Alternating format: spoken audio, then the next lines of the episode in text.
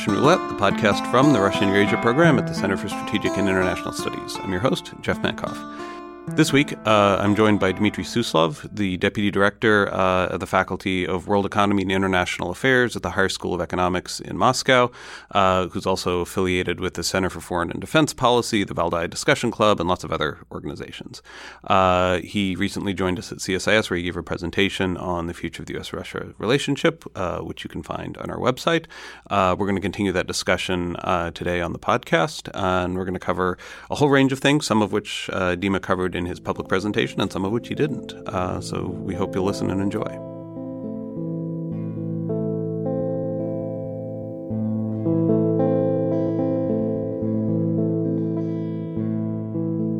Welcome back to Russian Roulette. I'm joined today by Dmitry Suslov uh, from the Higher School of Economics. Dmitry, welcome to Russian Roulette. Hello, thank you, Jeff. So, uh, President Trump and President Putin recently met uh, in Osaka. Um, I don't think many of us were expecting dramatic outcomes from the meeting. Um, how do you assess it? And, and more importantly, how does the Russian government assess it? Well, I think that the Russian government assesses that as an indicator that Trump is now uh, a little bit more independent in his steps towards Russia after the conclusion of the Mueller investigation and the statement that there was no collusion. Uh, this a little bit unties uh, Trump's hands in in the interaction with Russia, and he decided to use this newly acquired foreign policy relative, although independence, um, uh, in order to try to um, uh, you know, to cooperate, to have a dialogue uh, with uh, with Russia. You know, the thing is that Trump does not consider Russia as the major adversary against the United States. He does not consider Russia as the uh, ideological threat uh, against the United States, and uh, these create some positive preconditions. There were some burning issues for Trump and Putin to address, I think, at the Osaka meeting, including Venezuela, Syria and arms control. Um, however, uh, I'm not sure we made progress on any of them. But... Yeah, we didn't make progress on many of them, uh, and that's also one of the major concerns that Russia has. That despite the um, the ability to talk more intensively and basically to talk more, uh, despite the some movements uh, in the strategic stability talks between Russia and the uh, United States. You know, one of the results of that meeting was to intensify uh, strategic stability uh, strategic stability talks. Uh, there are uh, almost no expectations about quick results uh, because uh, the interests of the sites and the approaches of the sites they remain very different on uh, the majority of these issues and basically on all of the issues that I mentioned. Uh, and also, the United States is entering has already entered the new election campaign, uh, and in this election campaign, there are very few things that you can do with the United States. So you mentioned a couple of areas where there was discussion um, in Osaka. What would progress in any of them like? I mean, on strategic stability, I think the idea just that you keep talking um, right. as the INF treaty goes away, as we start thinking about the future of the New START treaty, just mm-hmm. talking is in some ways progress. Um, on the other issues, though, on, on Venezuela, I don't have a lot of hope on that one. On Syria, I mean, is there some prospect for things to change, or is this just kind of discussion to make sure that we don't get into a dangerous situation? I would slightly disagree on strategic stability. I think that uh, one of the reasons why Russia um, um, uh, pursued that meeting with Trump at Osaka is because Russia really hopes to get some concrete things, uh, some progress uh, mm. on strategic stability track. Uh, and these include first preservation of the INF regime, mm, even without the treaty. Even without the treaty, especially a clear commitment of both sides that they will that they are not going to deploy these missiles in Europe. Mm-hmm. Right. That's that w- what concerns Russia uh, uh, uh, in the short term prospect, right? Because if there are deployments of the uh, intermediate range uh, nuclear armed or nuclear capable missiles, especially in, in Central and Eastern Europe, uh, the situation might deteriorate dramatically, right. and Russia will be compelled to adopt the preemptive strike doctrine officially. So, uh, preservation of uh, of the regime and commitment not to deploy these missiles at the European theater, uh, which is challenging in its and problematic in its own sake, because the U.S. officially claims that Russia has already is, is already deploying missiles. Yeah, the, the, the, the, the, these types of missiles in uh, in Europe. So we but but we need to come to a, a conclusion that you know there won't be uh, mm-hmm. these uh, deployments on the U.S. side, especially in the, in Central and Eastern Europe, and there won't be large scale uh, deployment. Right. Well, I mean, this gets to the inherent problem or the inherent difficulty of, of the whole INF regime, yes. which is that for Russia, this is about the homeland. For the United States, this is about extended deterrence. True. And there, yeah, there are different stakes in some ways. Absolutely. And we have a mixture and entanglement of strategic and non strategic weapons because, as Russia claims time and again, the use of non strategic nuclear weapons against Russia will result in the Russian strategic nuclear strike against the United States. Mm-hmm. The, the, the, the second uh, immediate thing that Russia wants from strategic stability talks with the Trump administration and what Russia wanted to achieve some progress on uh, in Osaka is certainly prolongation of the New START. The New START now is the only surviving anchor uh, of transparency, predictability. Right. Uh, it's, it's not only the numerical limitations; absolutely. it's that you have the verification. But Russia is no longer concerned about numerical limitations. Mm-hmm. You know, uh, uh, Russia claims that with the emergence of this newest exotic weapons, the hypersonic mm-hmm. gliders, mm-hmm. super torpedoes, and so on and so forth. Right. Russia is no longer interested in preserving even uh, numerical parity with the uh, United States. So if the Trump administration decides to triple the number of nuclear weapons, welcome. I mean, and we will not uh, replicate the U.S. We won't get in the way of you spending lots of money yeah, on systems that you can't use. Absolutely. But uh, what Russia is really concerned about, and I think what the people in Pentagon also are concerned, is the transparency and mm-hmm. Because this is what we need to avoid an unintentional nuclear war. Thus, uh, we need to prolong the New START and use the five years uh, between 2025, uh, 2021 and 2026 for elaboration of the new approaches and new regimes in arms control and strategic stability that would reflect the fundamentally changed military strategic environment. But even if we don't extend the New START, and I think that the latest statement by Joseph Biden really aggravated, diminished the chances of its prolongation by the Trump administration, right? Because Trump says that he, uh, sorry, Biden said that if he wins the presidential elections, he will extend the New START. Uh, you know, this compels Trump to take the opposite position. So, in the Russian perspective, the statement of Biden mm-hmm. is not really helpful for the prolongation of the uh, of the New START. So, but but nevertheless, Russia is interested to at least preserve the regime of transparency uh, Russia would want to convince the United States that we need that and that uh, the New START is a helpful agreement right. and so on and so forth. So these, these could be the achievements. So if we talk about achievements, prolongation of the New START could be the major achievement or commitment to the regime of transparency and predictability enshrined mm-hmm. in this treaty is the indication of success of strategic stability negotiations. Right, we, with the caveat that it may not be the Trump administration that makes that decision. If they haven't made a decision by the time of the election, assuming they lose, then this falls to the new administration to make a decision. So I think it's fully possible that we won't know one way or the other whether New START is going to be prolonged until right. very shortly before the deadline for that decision to be made. Absolutely. Uh, beyond that, we just need to have general consultations about the uh, strategic stability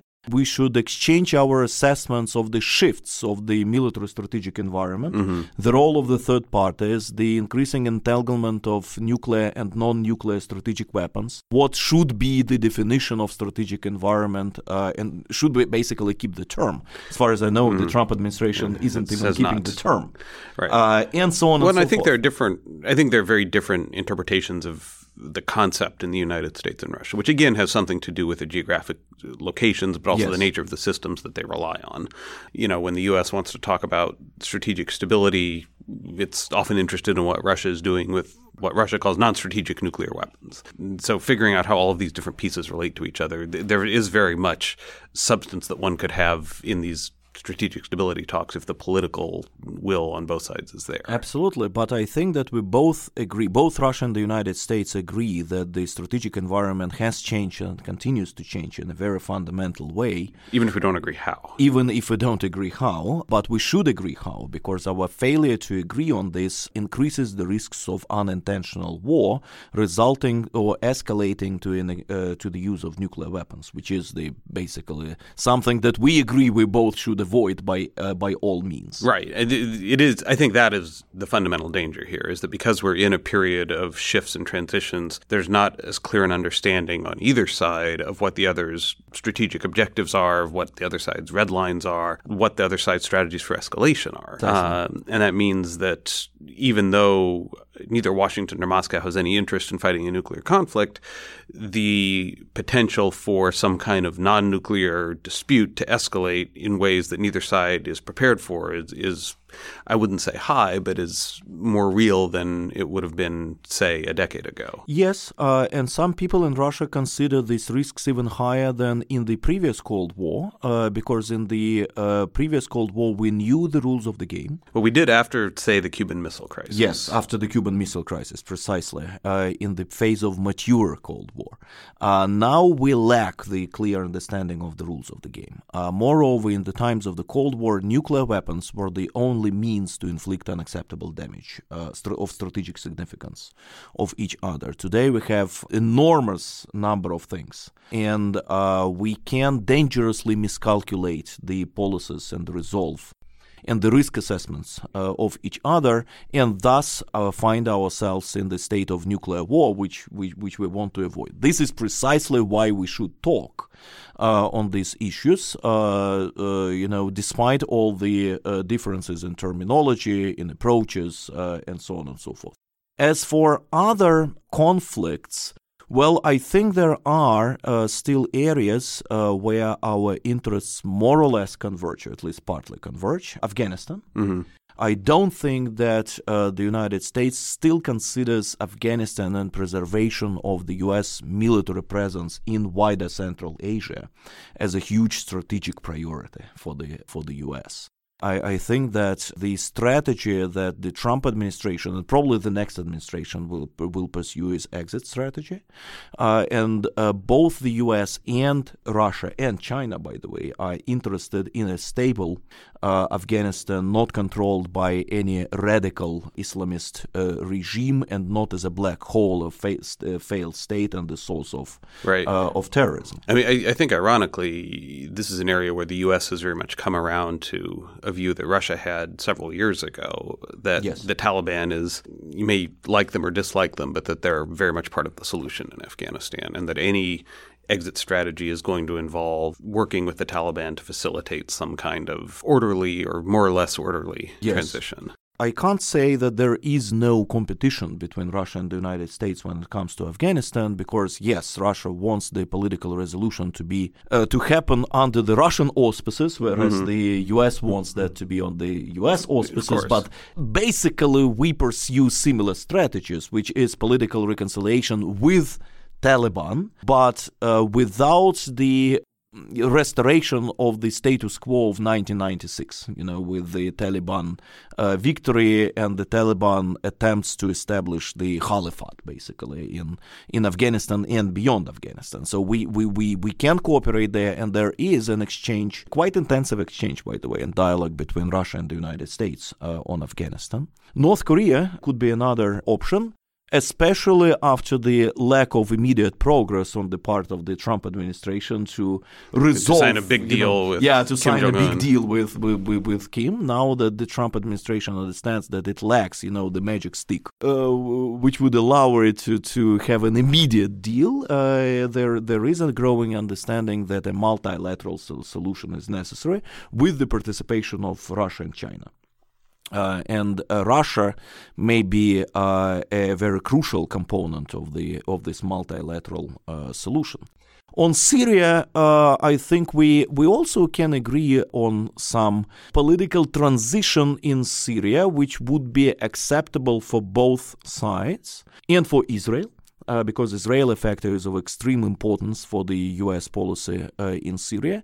If the United States basically recognizes the realities of uh, uh Russian victory uh, in well, in, that would in Syria, that would make the bilateral relationship a lot easier in many places. But Absolutely, of course, yes. it comes with other costs. Yeah. So if we change our uh, discussion about Syria from uh, Russian victory versus the US victory, preservation of Assad regime versus the uh, collapse uh, or change of Assad uh, regime to well, uh, I think the U.S. has come around to the fact that Assad is not going anywhere and has. yes, but the U.S. Now. fails to legitimize that. Yes, of course. I mean, what the Trump administration did is uh, the seize of policies uh, focused on the toppling down of Bashar Assad, because the Obama administration, up until the very end, tried to pursue the policies aimed at the collapse of Assad's regime. Uh, Trump administration is not doing that, but at the same time, it fails to recognize, to legitimize the Assad regime, thus uh, no possibilities for reconstruction. Thus, uh, you know, preservation of the U.S. military presence beyond the Euphrates River, still partially because of these geopolitical reasons, not to allow Assad to reestablish control over his whole territory, and so on and so forth. Yeah. So, well, I agree that at the macro level, right? The U.S. and Russian approaches to Syria don't conflict as much as they've sometimes been made out to. Yeah. Um, neither side is interested in the collapse of the Syrian state. Sure. Neither's interested in the expansion of jihadist organizations in or out of Syria. And neither side is interested in Israelis' deep dissatisfaction and in an Iranian-dominated Syria. This is yeah. also the place of where we yeah. could find certain agreements. Yeah. And I think the latest meeting in Jerusalem Jerusalem, uh, the tripartite one mm-hmm. between Russia, the U.S., and Israel, Israel. at the level mm-hmm. of the heads of uh, security councils is a huge step forward in that direction. Yeah, I think that's right. I, I think where the challenge comes in is, you know, you talk about recognizing or legitimizing Assad. I don't know what that means in, in practical terms, but often around here, when it gets discussed in practical terms, that means paying for reconstruction. And I think there's very little chance that the U.S. or the Europeans are going to pump significant amounts of money into rebuilding an Assad-run Syria. Um, I think that's just the the political reality. They may agree. they may have to hold their nose and deal with Assad, but I don't think they're going to take steps that are seen in Washington or in Brussels or Berlin as as rewarding Assad uh, well, or I th- I paying think, Russian companies to fix. I the, think it will damage. depend ultimately on two factors. Factor number one uh, is the approach of regional allies and partners of the United States, uh, because if countries like Egypt uh, and Jordan and some other Arab countries uh, re-establish ties with Damascus, which is with the Assad regime, it will be much more difficult for the United States still fail, uh, still refuse to uh, to talk to him. And secondly, well, the United States might tell those countries to pay for reconstruction. Then, yeah, but they but they won't. Obviously, when when we talk about reconstruction uh, of Syria, we mean the West.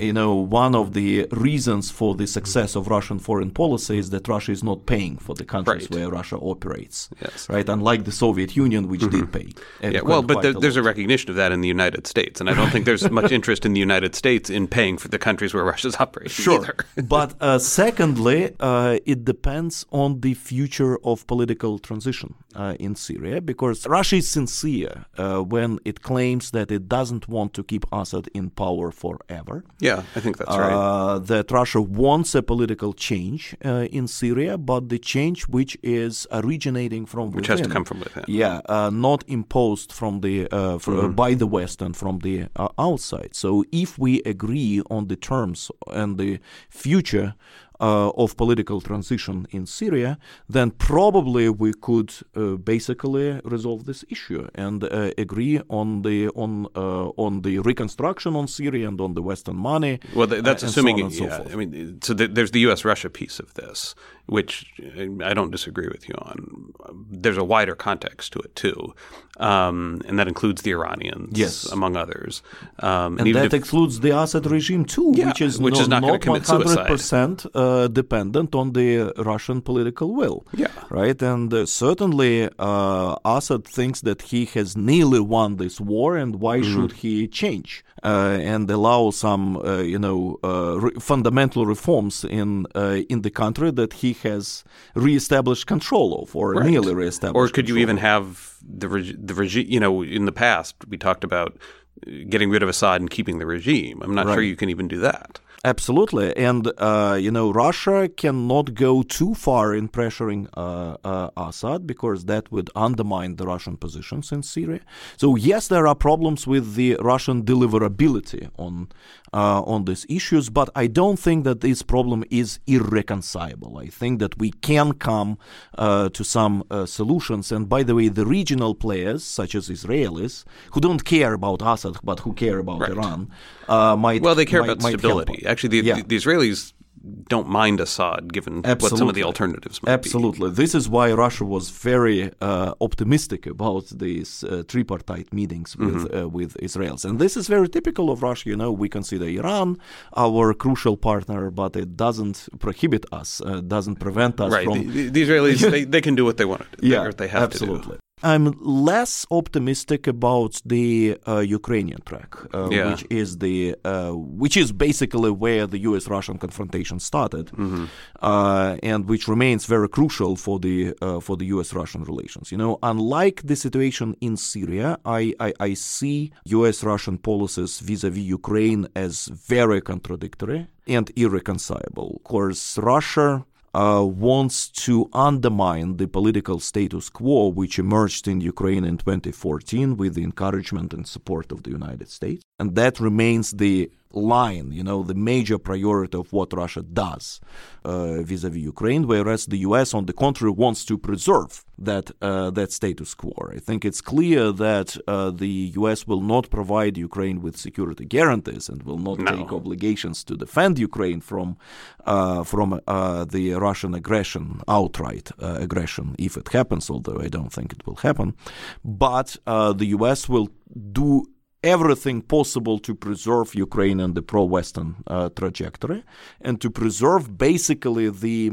uh, the consensus, the foreign policy consensus, pro-Western one, uh, which emerged in Ukraine in, in, 2014. Whereas Russia wants to dismantle that, and uh, the Minsk agreements uh, are considered by Russia as a means, mm. and the continuation of the conflict in Donbass is considered by Russia as a means to eventually dismantle that foreign policy consensus compel Ukraine to adopt a new constitution and to pursue a more balanced foreign policy. Yeah. And this is, I think, the place where, as we were talking about during the public event, the expectation in both Washington and Moscow that they have time on their side yes. really becomes problematic. Absolutely. Uh, because Ukraine is on the front lines of those competing timelines.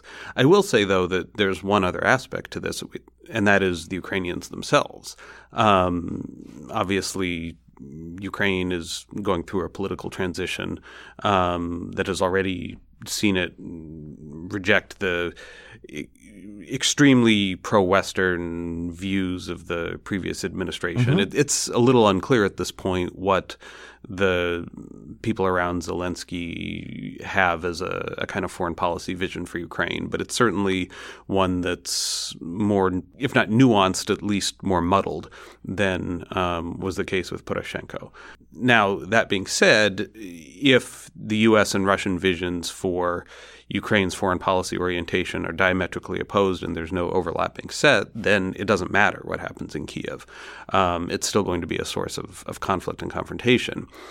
If, on the other hand, both sides are willing to uh, you know, find uh, some areas of overlap that's acceptable to a Ukrainian government led by a figure like Zelensky, mm-hmm. then you know maybe if there's going, I, am not optimistic on Ukraine. It's hard to be optimistic about Ukraine, but if there's going to be some progress, I think we're more likely to see it in the next six months than we are to see it than we were to see it before the elections, or that we're going to be likely to see it after Yeah, you are absolutely right that uh, Russia considers time be on its side uh, because the Russian interpretations of the latest presidential elections in Ukraine is that attempts to make Ukraine as anti-Russia, to turn Ukraine into a sort of anti-Russia fail, and to turn that, Ukraine into Poland, right? Maybe. To turn Ukraine into Poland or bigger Lithuania. I mean, Lithuania would be perhaps more appropriate because it's a post-Soviet country. So Ukrainians do not want to become another uh, Lithuania. They do not support becoming anti-Russians, uh, and the fact that well, some of them do. Is Ukraine them, is, but that's that that's Ukraine is divided. Part. Yes, you're absolutely right, but that's a not a majority. You know, the yes. fact that uh, Poroshenko was defeated with such enormous numbers, and that explicitly pro-Russian uh, politicians in Ukraine still got quite a lot in despite the ongoing war, despite Crimea, despite everything in the uh, Ukraine, uh, in the uh, Russian-Ukrainian relations, makes Russia quite optimistic. And al- already now we have some parallel tracks, some some independent uh, policies from Ukraine, championed by Medvedchuk and Boyko, the the most pro-Russian uh, political figures in Ukraine, to try to negotiate a, tra- a, a, a, gas contract deal and you know the energy deal between Russia and Ukraine. The big question is how much are they related to Zelensky? Whom do they represent? Just themselves, mm-hmm. or there is a tacit understanding that a Russia policy is kind of outsourced uh, to them, and then Kiev after parliamentary elections and the emergence of the new Duma ratifies what they negotiate with Moscow. So you know the, the, there are reasons for the uh, for the Russian optimism. There are also things on which we can certainly agree including I think President Zelensky, is uh, uh, is a tacit agreement that Ukraine will not become a member of NATO in the observable future. Of yeah. course, I understand this. there's a tacit understanding of that tacit, in yeah. this town too. True. I mean, uh, and by the way, the fact that the U.S. Congress uh, started to discuss some alternative ways uh, mm-hmm. of strengthening relations with Ukraine, such as providing it with the status of major, major non-NATO, ally. uh, ally, which is empty, so we, we, which is you know just mm-hmm. a medal on your chest yeah. without any legal responsibilities. It means we can sell you weapons more cheaply. Yes, but but not taking defense obligations. Right, so uh, it already is a clear signal that uh, Ukraine will not become a member of NATO. The same, uh, the same as Georgia. Problem is how do we resolve the conflict in Donbass? And again, it is very unlikely that Russia will accept resolution of the conflict in Donbass without explicit, real, and clear changes in Ukrainian domestic and foreign policy. And then the problem is can we create some changes uh, in Ukrainian and foreign domestic politics that would satisfy all sides, including Ukrainians, uh, including Ukrainians themselves. Yeah, I think for the U.S., that's ultimately where the the red line is. I think it's less about Ukraine joining NATO or Ukraine being an anti-Russia or whatever you want to call it, but it's Ukraine being a sovereign state. Yeah. Um, and if the Ukrainians are on their own initiative going to take decisions that they see as being in their best interest that may or may not entail NATO membership, that's right. Ukraine's business. Now, that- I think there are some people in the U.S., including in Congress, who would not be happy with that outcome. But I think, especially with an administration like this one, um, I think if you have a solution that is accepted and embraced by a majority of the Ukrainian public and by the Ukrainian leadership, we're not going to stand in the way of it. I think we are coming to the fundamental contradiction of US Russian relations, which is our disagreement about the rules of the game and major norms of international mm-hmm. relations, including what sovereign. Including who is sovereign. Yes, including who is sovereign, because in the Russian eyes, uh, Ukrainian foreign policy uh, since 2014 and Ukraine since 2014 was not and, and remains to be not a sovereign state, right? Uh, that the foreign policy decisions that the Ukrainian government started to uh, championed after 2014 did not reflect the opinion of the overwhelming majority of the Ukrainian people, and the latest elections proved that. that well, I think those opinions of the minority. Well, I think those opinions are subject to change. The government that was taking those decisions after 2014 came to power amid a war with Russia yeah. uh, and a diminution of its territory, and I think their views were in some ways radicalized by those events. Now, whether yeah. they stayed radicalized given what's happened since is hard to say. I mean, I, I, think you can read the most recent presidential elections in Ukraine a number of ways. Yeah. To me, what it looks like is they were frustrated with the inability of the Poroshenko government to address quality of life issues, corruption, just sort of basic governance issues that, that had less to do with U.S. Russia relations issues, or yeah. NATO than they did with people's everyday lives. Absolutely, but uh, pro-Western and anti-Russian foreign policy initiatives proclaimed and pursued by Poroshenko do not compensate for the absence of, uh, you know, social standards of life yeah, and so on. I think that's so why Poroshenko was defeated. But coming back to our disagreements about sovereignty, I think there are two things that where U.S. and Russia Russia are unlikely to agree. First, it is the limitations on sovereignty and on foreign policy options for the post Soviet countries. Because uh, Russian perception of a multipolar world uh, and the rules in conditions of multipolarity imply that there should be certain uh, limits uh, on the foreign policies of the Russian neighbors. Uh, and it is in the Russian perception a normal thing in a multipolar world. For instance, the United States would also not accept full and complete independence and sovereignty of its neighbors, Mexico and Canada, uh, if their foreign policy independence results to uh, Mexico and Canada creating military alliances with uh, uh, American adversaries, right? For instance, uh, Mexico uh, agreeing creating a military alliance with China, right? Will the United States tolerate that? Probably no, right?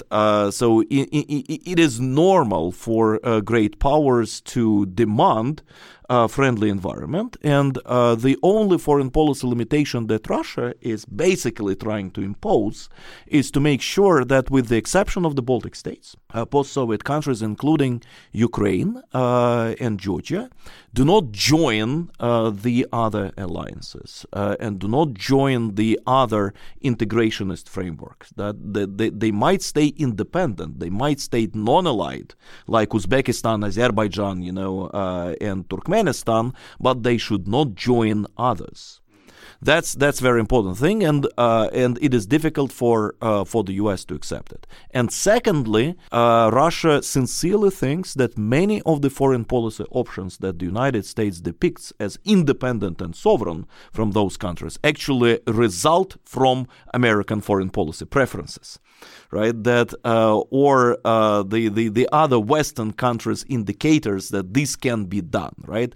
If NATO had not proclaimed the open door policy, for instance, and if some NATO member states uh, after enlargement uh, uh, of 2004 had not claimed that Ukraine should join NATO. Um, uh, the, the, the, the, Ukrainians themselves would not have uh, pursued the uh, NATO membership option. So, so many foreign policy steps that Ukraine and Georgia claim uh, uh, that U.S. regards as their independent foreign policy options in the Russian eyes are actually not very much independent. That they are encouraged mm-hmm. by the United States and by the West at large. In the Russian perception, the real independent foreign policy option of Ukraine was to sit on two chairs as uh, as Yanukovych uh, wanted, right? He he wanted a simultaneous integration with the West and preservation of uh, uh, very close and intensive relations with Russia.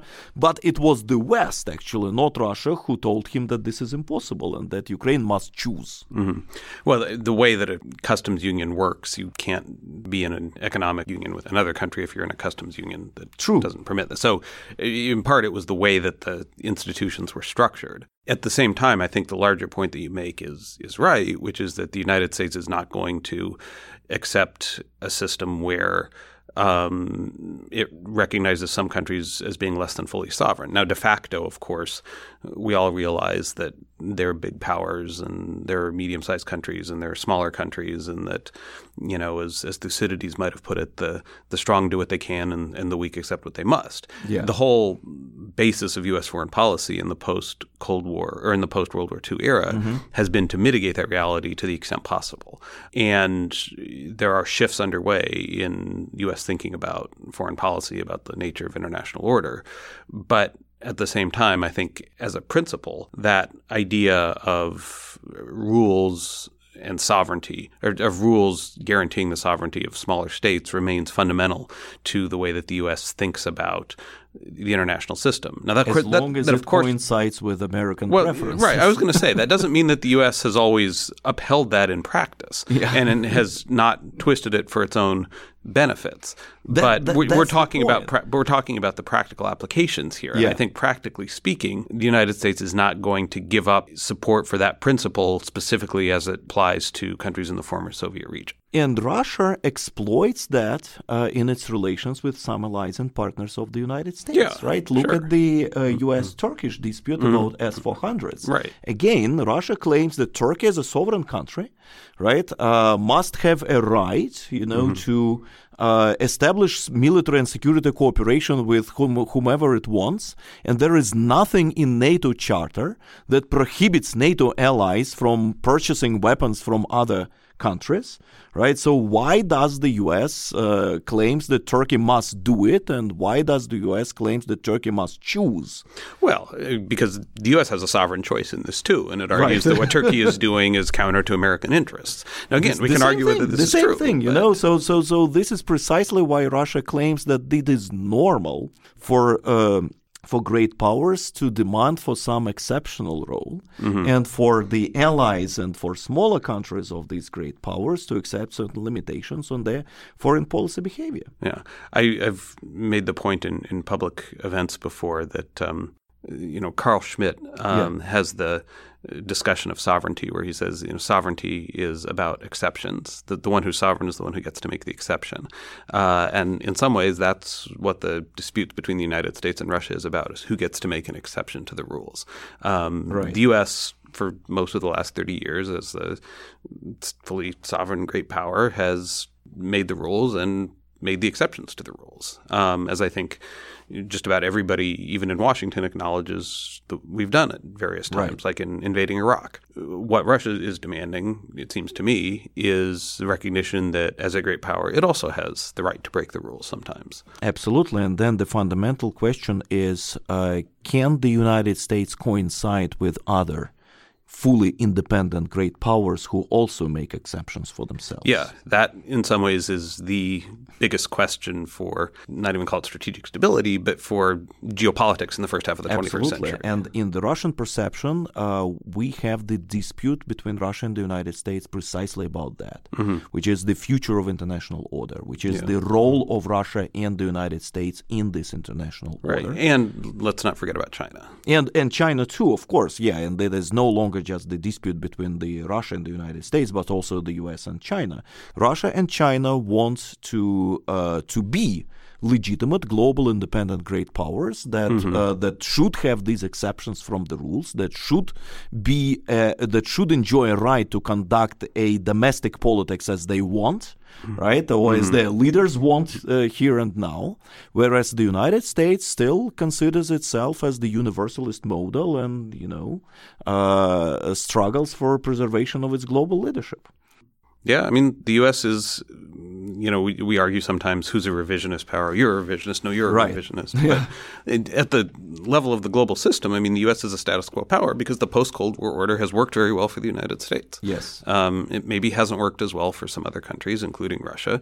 Um, and therefore, Russia seeks to change it. And whether the U.S. will be able to stop that or accommodate that, I mean, that's really what the future of this relationship only is about. yeah russia is a revisionist power only if we recognize that the uh, model of international order that the United States wanted to strengthen, to uni- universalize mm-hmm. after the end of the uh, uh, Cold War was order. Yeah, well, but Russia never recognized as that. You mm-hmm. know, order, even using the mm-hmm. um, uh, the liberal school of international relations uh, uh, definition, order is a system of rules and norms which are which accepted. Are accepted yeah, and Russia never accepted the mm-hmm. U.S. leadership. Russia never accepted the position of a junior partner mm-hmm. uh, vis-a-vis the mm-hmm. West and vis-a-vis NATO-centric European security system and so on and so forth. And a system which is not recognized, which is not accepted by such a powerful country as Russia, and the same with China. China tacitly and mm. silently. Dis- uh, China has agreed with some aspects of it and disagreed with others, and yes. now uh, you know, some of that seems uh, Russia too, by the way, Russia did accept the uh, b- b- before sanctions became such a universalist uh, tool of the U.S. foreign policy. Russia did accept the U.S.-led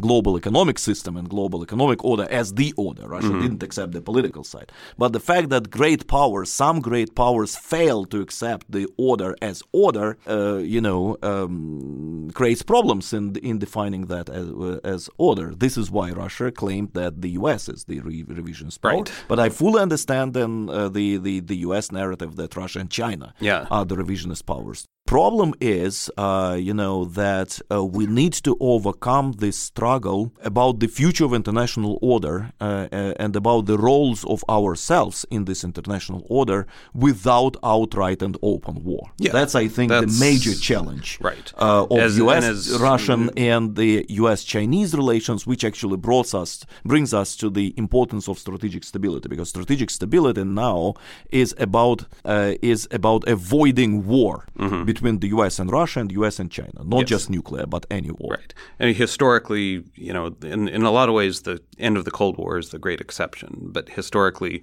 the emergence of new systems of order has been the product of large scale confrontations. Right. Um, and given the fact that we live in the nuclear age and the age of all these other exotic weapons that we've been talking about, that's right. a dangerous prospect to think about. So, on Absolutely. that wonderful note, uh, Dima, thank you for joining us. Thank you very much, Jeff. My pleasure.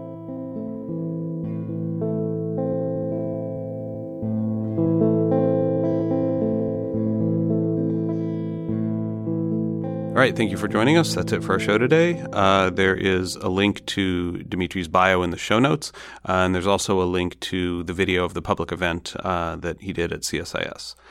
Um, if you haven't done so already, of course, uh, you should subscribe to Russian Roulette on iTunes, where you can also leave us a rating and a review. And if you don't use iTunes, you can do the same uh, and subscribe on Google Play or on SoundCloud.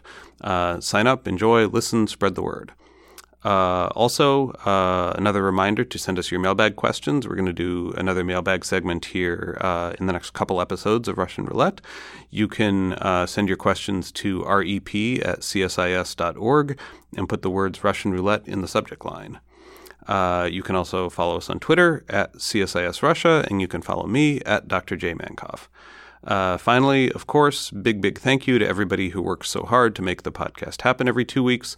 Uh, that includes, first and foremost, our research associate program manager, uh, Roxana Gabidulina, and the entire CSIS External Relations and iLab team. Thank you for listening. Uh, talk to you again in two weeks.